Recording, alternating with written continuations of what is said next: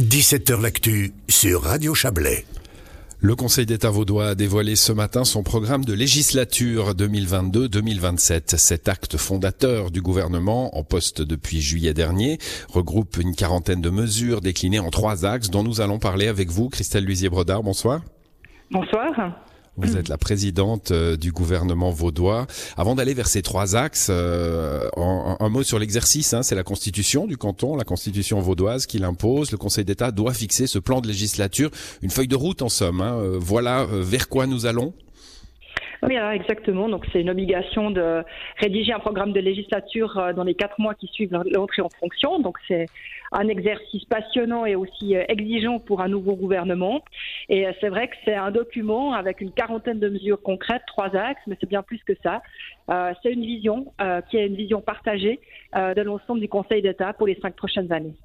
Ça paraît court, quatre mois, hein, pardon, mais c'est un, document euh, long, euh, large, transversal. Il, concerne tous les services de l'État. Euh, quatre mois pour se mettre autour d'une table avec certains collègues qui sont nouveaux. comment on fait? Alors, euh, vous avez tout à fait raison. C'était euh, un exercice euh, assez compliqué, mais réellement passionnant, parce qu'effectivement, il y avait un changement de majorité, des nouveaux autour de la table. Donc, on a eu énormément de séances. On a fait aussi deux journées ouvertes, qui ne s'étaient plus fait depuis un certain temps au sein du gouvernement vaudois. Et voilà, une dizaine de séances de quelques heures pour réellement arbitrer, concilier et puis répondre aux défis de l'ensemble de la population vaudoise. Alors, trois axes, je le disais, hein, liberté et innovation, durabilité et climat, cohésion et proximité. On va regarder ça un peu en, plan large, hein, Christelle Luisier-Broda. Euh, ce sont d'ailleurs des chapitres larges dans lesquels on, peut voir euh, tous les défis de, nos sociétés. C'est la première fois que les enjeux climatiques et de durabilité figurent dans un plan de législature comme un axe majeur. Hein. Ils étaient présents euh, dans les petites lignes, mais pas en titre en somme. Exactement, c'est un, axe structurant pour euh, l'ensemble de nos politiques euh, publiques. Et je crois que c'est important de, dire qu'au-delà euh, de nos différences régionales, culturelles ou, partisanes, eh bien, il y a la reconnaissance aujourd'hui que le temps est à l'action. Et c'est une des raisons pour lesquelles nous avons d'ores et déjà annoncé que nous mettrions des moyens supplémentaires pour ces, politiques publiques et en particulier 200 millions supplémentaires pour des mesures d'impulsion. Voilà, des mesures du, du, plan climat qui viennent en plus des 200 millions pour la transition énergétique. Hein, donc ça commence à, à faire euh, beaucoup d'argent pour euh, pour cet objectif-là. Oui, euh, effectivement, c'est clairement euh, une de nos priorités. Euh, les moyens financiers sont importants. Vous l'avez dit, 200 millions pour le fonds de l'énergie et puis 200 millions pour les politiques climatiques. Et tout en continuant avec d'autres politiques publiques. Là, on parle des mesures d'impulsion, mais c'est vrai qu'il y a par ailleurs le développement de l'offre en transport public ou encore l'assainissement énergétique des bâtiments d'État. Donc, c'est vraiment un changement structurel qui, doit s'opérer. Nous allons par ailleurs aussi élaborer sur la durabilité qui sera une sorte de loi cadre euh, qui va euh, structurer l'action gouvernementale depuis la définition des politiques publiques jusqu'à leur suivi avec euh, des, mesures. Vous avez vous avez évoqué à l'instant la, mobilité, par exemple. Là, il y a des choses qui découlent de ce document et qui vont vers des mesures très précises. Hein. Par exemple, des, bons de réduction pour les plus jeunes et les plus âgés dans les transports publics. tout cela se, se décline, quoi. Effectivement, on est là vraiment dans du concret. Euh, l'idée, c'est à la fois de booster euh, le pouvoir d'achat et euh, de favoriser le report modal sur les transports publics. Et donc, nous allons subventionner l'achat d'abonnements mobilistes pour deux zones, pour les jeunes jusqu'à 25 ans, ainsi que pour les seniors dès 65 ans. Donc, c'est un investissement de la part de l'État, mais ça permet, dans une situation qui est quand même aujourd'hui compliquée, hein, avec l'inflation, donc les problématiques de pouvoir d'achat, mais aussi pour euh, que les gens utilisent les transports publics, eh bien qu'on puisse agir directement sur le porte-monnaie. Voilà, une mesure très concrète hein, parmi euh, toutes celles présentées par ce par ce plan climat. Le pouvoir d'achat, vous l'évoquez. Euh, alors là, il y a la promesse électorale de l'Alliance vaudoise, hein, baisse d'impôts pour les personnes physiques. Oui, e-, effectivement, euh, nous, euh, euh, nous nous étions engagés sur cette thématique-là, mais je crois vraiment pouvoir dire qu'ici, on a un programme législature qui est porté par l'ensemble du gouvernement. Et l'idée, c'est évidemment de maintenir nos prestations, d'investir et en parallèle de travailler sur des baisses fiscales de l'ordre de 250 millions sur la législature, de manière à redonner un, un bol d'air au final à la classe moyenne et aux familles en particulier. Alors, il y a un mot qu'on doit traquer aujourd'hui dans les descriptions des politiques publiques, c'est le mot euh, transversalité. Hein. Il, est, il est devenu euh, essentiel.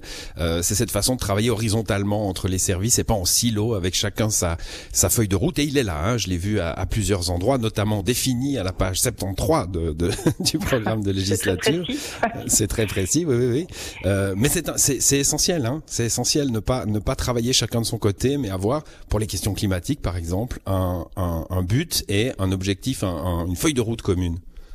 Exactement. Je crois que cela vaut pour beaucoup de politiques publiques.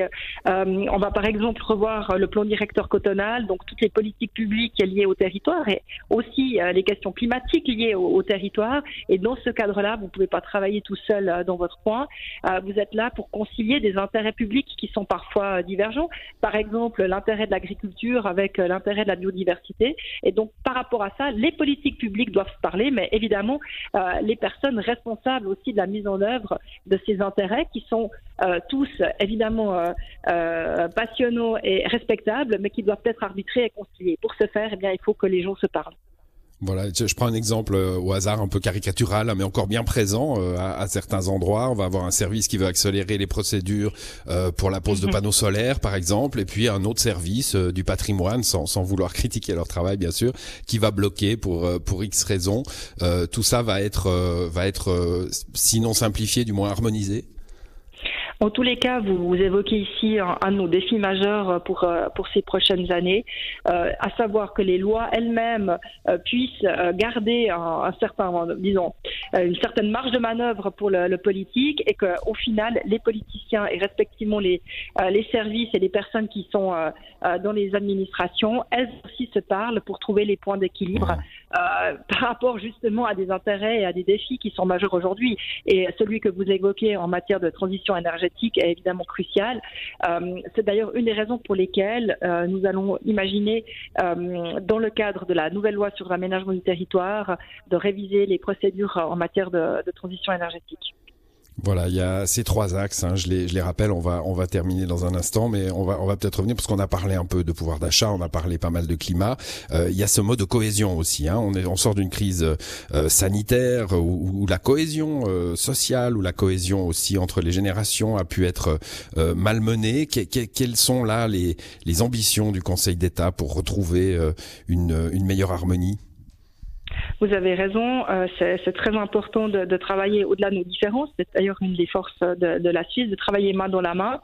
Bah, ça se traduit euh, dans le cadre des générations, donc c'est toute la, la, question notamment euh, du vieillissement de la population et de travailler encore davantage pour que les personnes puissent rester à domicile.